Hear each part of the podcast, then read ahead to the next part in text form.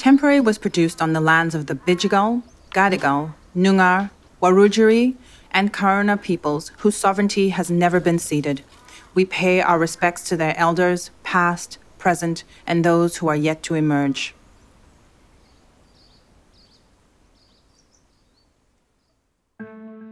The difference between permanent and temporary protection is that temporary visas expire, which means those in the legacy caseload are forced to reapply for protection all over again every few years, or they risk being sent back to the country they fled. Unable to build a proper life for themselves, they are stuck in an endless loop of uncertainty. For UNSW and Guardian Australia, I am Sisonke Msimang, and this is Temporary.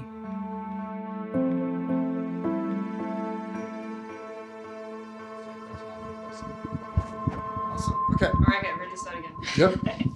okay, so um, could you tell us a little bit about your family and what you did for work? بداية حياتي بالدراسة وتوفى والدي بقيت لأن والدي كان نجار يشتغل This is Yehya. Yehya is from Iraq. بعدين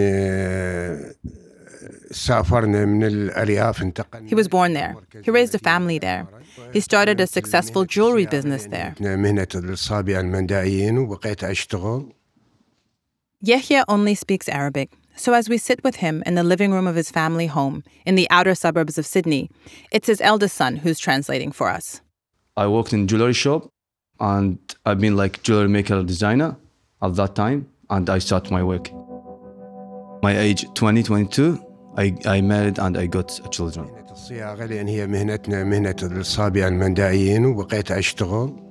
Yahya and his family are Mandaean, a pacifist religion that predates Christianity and Islam.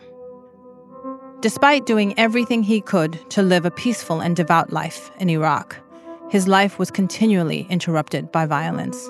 We got very hard life at that time in my country because we are in different uh, religion. So all the people around us was affecting us because of that difference. Even in the school, even my children, even my my work in, in, the work.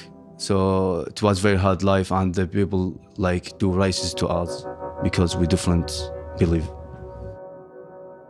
He doesn't like to talk about it, it still weighs on his heart too much.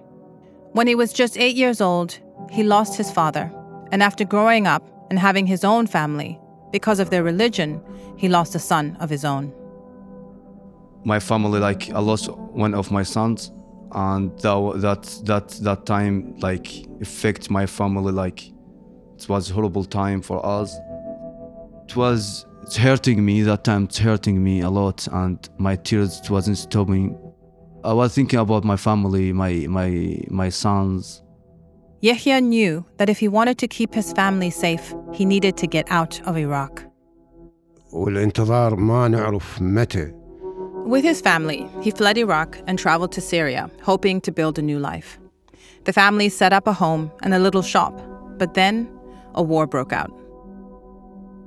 They live in fear for months, and when an explosion in their neighborhood blows up bedrooms in their apartment, Yahya and his family are left with no choice but to flee again and we put application to come to like for UN to go out of Syria So they applied for asylum through the UNHCR. They did it the so called right way.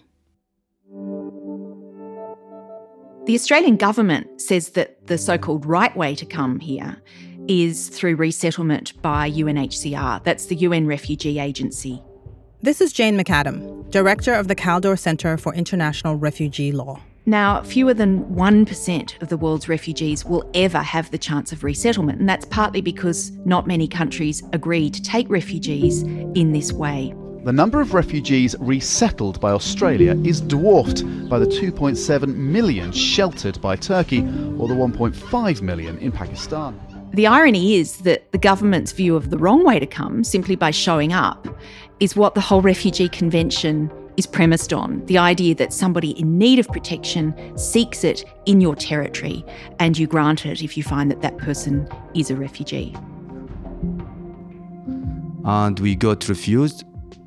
The, our application has been refused. Yahya and his family were rejected by the UNHCR. And at the same time, the situation in Syria was becoming incredibly dangerous. So Yahya didn't have a choice. He came the only way he could. I decided to come to Australia by, by boat because we didn't have choice. وللأسف هواي ضحايا فقدوا حياتهم وهواي ناس راحت بالبحر I don't advise anyone to come by boats. It was very dangerous to, to take that decision. Maybe I gonna die in, the- in the ocean. So I said I have two choices: even I die or even I get a new life. كان لحظات مؤلمة وما توصف يعني ما ما يكفي الكلام It was terrified moment. It was like dying moment.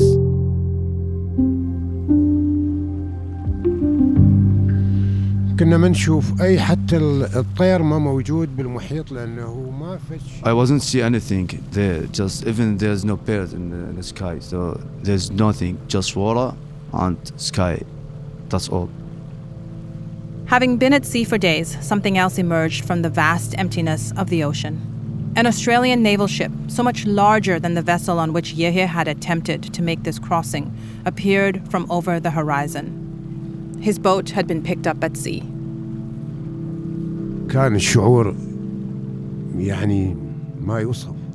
There was a tears of the, the, the happy, happiness and the hope start again with us to get a new life. Yahya was overjoyed. He made it. Uh, we thank Australia. He was safe. And finally, he was on dry land. He and the rest of the asylum seekers on the boat were taken to Darwin.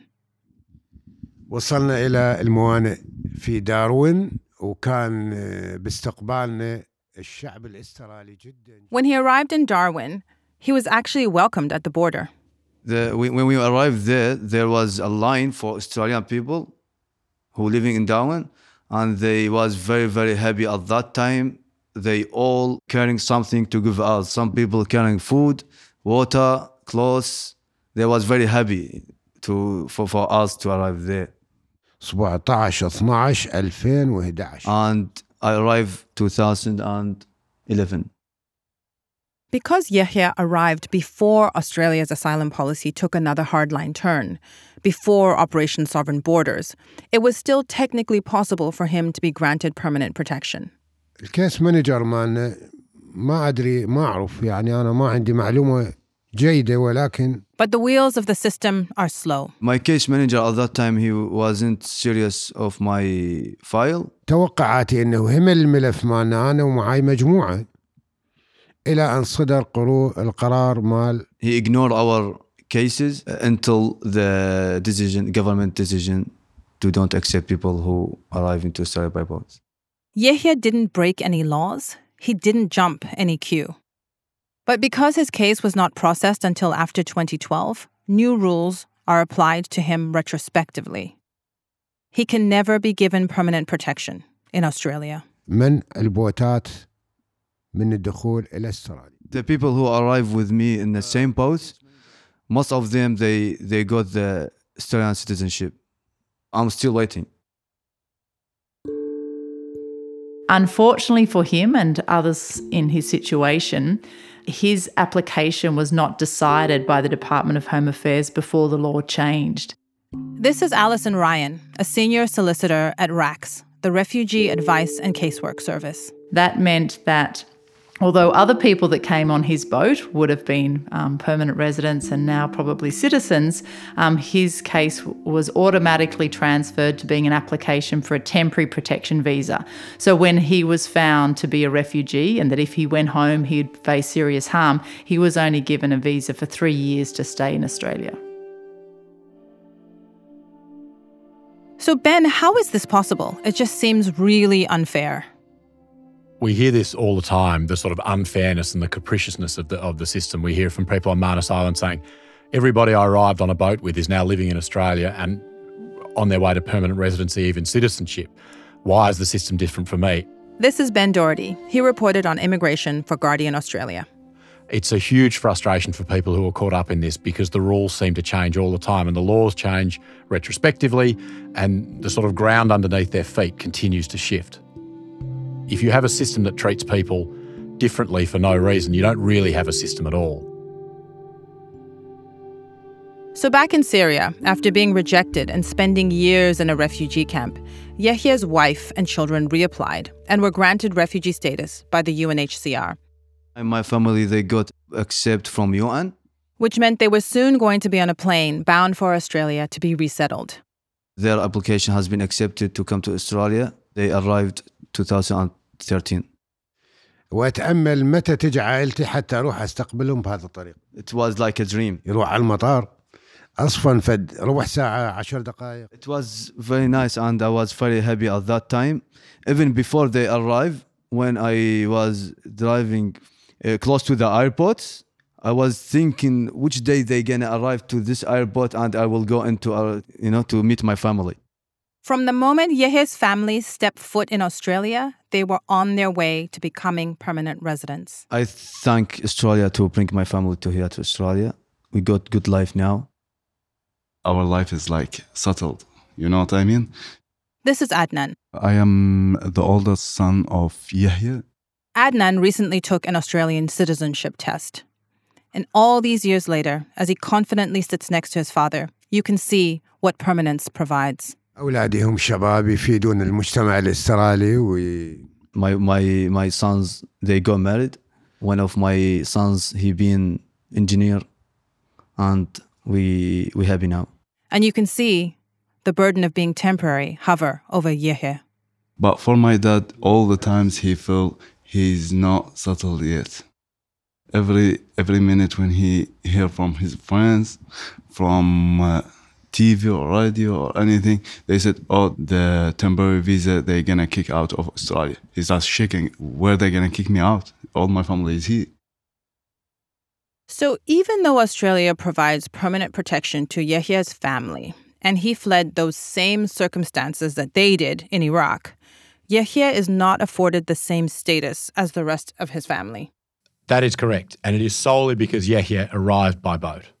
Although Yahya's family has been recognised as refugees by UNHCR, that does not mean that he can go on to their visa. Unfortunately, um, because of the law that applies to his case, he can only apply for a temporary protection visa, and he can that can never lead to citizenship. So he can't have that same permanent visa that they have.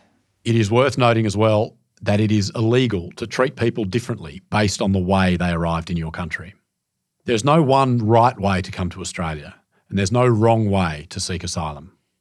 The Refugee Convention says you cannot be punished for the way you arrived, but Australia does that all the time. Like Yahya and many other families that I work with, they will have had the same experience of persecution. They'll all be living together today in the community in Australia, but the certainty around their ability to stay in Australia, their access to services that they get in Australia, and their ability to integrate really into Australia is, is really um, arbitrarily determined by what date and how they came to Australia. People turning up by boat unannounced in this country is hardly novel. But what's happened is the way we respond to it has changed. We're much more hostile, we're much more aggressive, and we see that writ large in this family. This family is being torn apart by this arbitrary division that's been created. This is an example of the, the dichotomy and the false dichotomy that's emerged politically and rhetorically in Australia around the good refugee and the bad refugee. And the good refugee is the one who waits patiently in a camp to be resettled in Australia. The bad refugee is the one who arrives on a boat claiming protection. The idea that, that there's some queue that people are supposed to join is just ridiculous. But it's this myth that's perpetuated in the Australian political debate, and we see it written out in this family.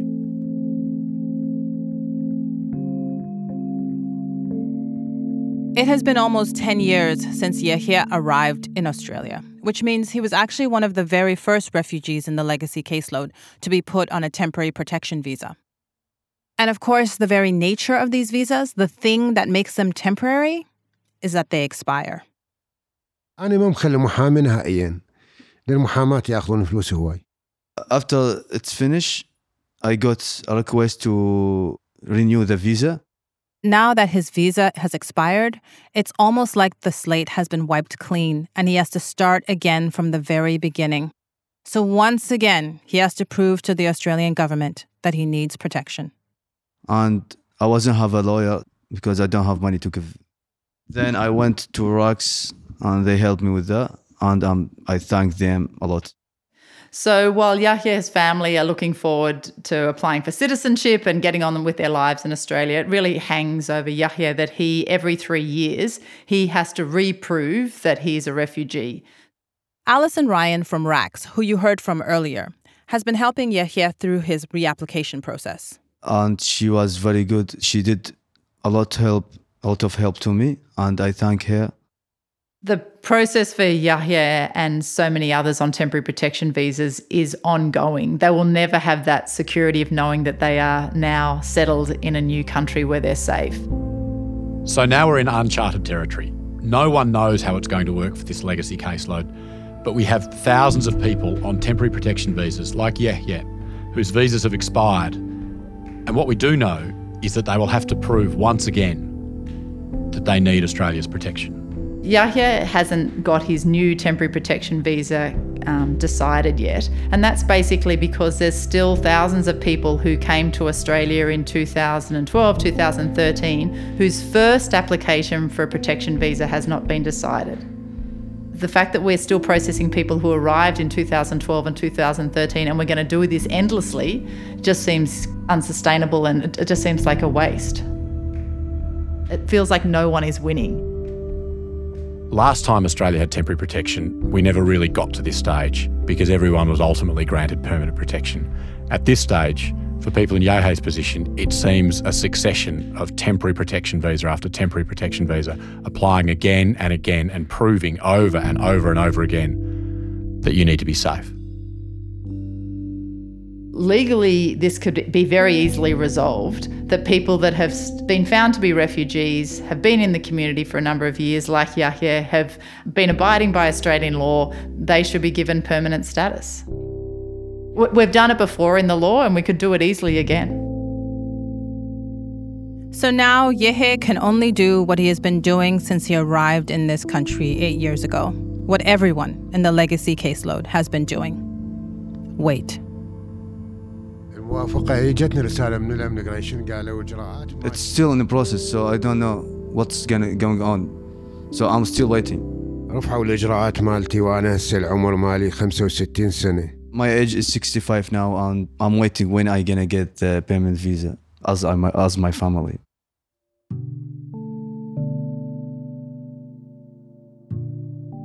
In the community Yahya is from, old age is a time of peace. It's a time of rest, and yet for him, the future is still very much unknown. For my dad, all the time I found him, he spent all the day at home, doing nothing. So, like, his life on the edge. So he's not like uh, enjoy happy life. Even though his family is here and there's a small Mandaean community who often get together, Yahya is never able to relax. He's never able to fully be himself. He hasn't been able to find peace. Sometimes we force him to go to the wedding or small party or something like that. He stay there for a couple hours, and then sons, I, I got tired. Send me back home.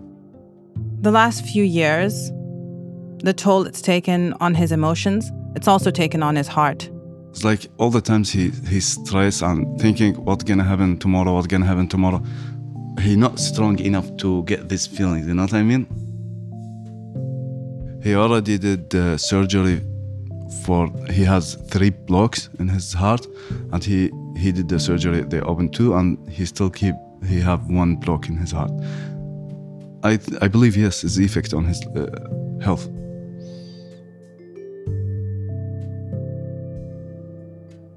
يعني هو شعور جدا جميل انه تحس الجاليه مالتك الجاليه المندائيه آه، حولك وأكثر الجاليه كلهم اقرباء واصدقاء اضافه للمجتمع اللي يحيطنا مجتمع جدا محترم in general the Mandayan they it's like they they don't want anything just to live in peace and doing them practice they don't want anything else بس إحنا لأن إحنا بحد ذاتنا إحنا ناس بسطاء ناس طيبين We want just to to live.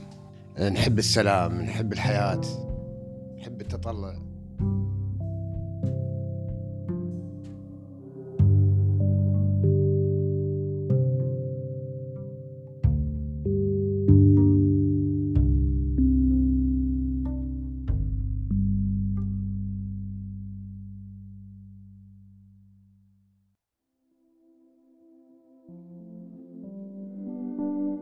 Temporary is hosted by me, Sisonke Msimang, and produced by Kara Jensen McKinnon and Miles Herbert, with editorial support from Lauren Martin and Miles Martignoni. Original music composed by Lama Zaharia, mixed and mastered by Ryan Pemberton, with series artwork by Matt Wynn. Temporary is a project from the UNSW Center for Ideas and Kaldor Center for International Refugee Law, co produced with Guardian Australia and inspired by the book Refugee Rights and Policy Wrongs by Jane McAdam and Fiona Chong. The podcast is accompanied by a digital storytelling project, which further explores the lives of the people interviewed in this series and is linked in the show notes.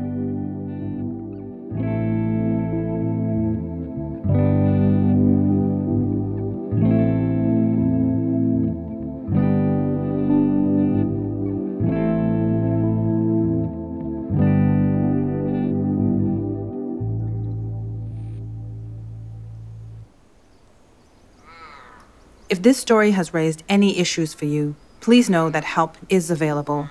Contact Lifeline on 131114.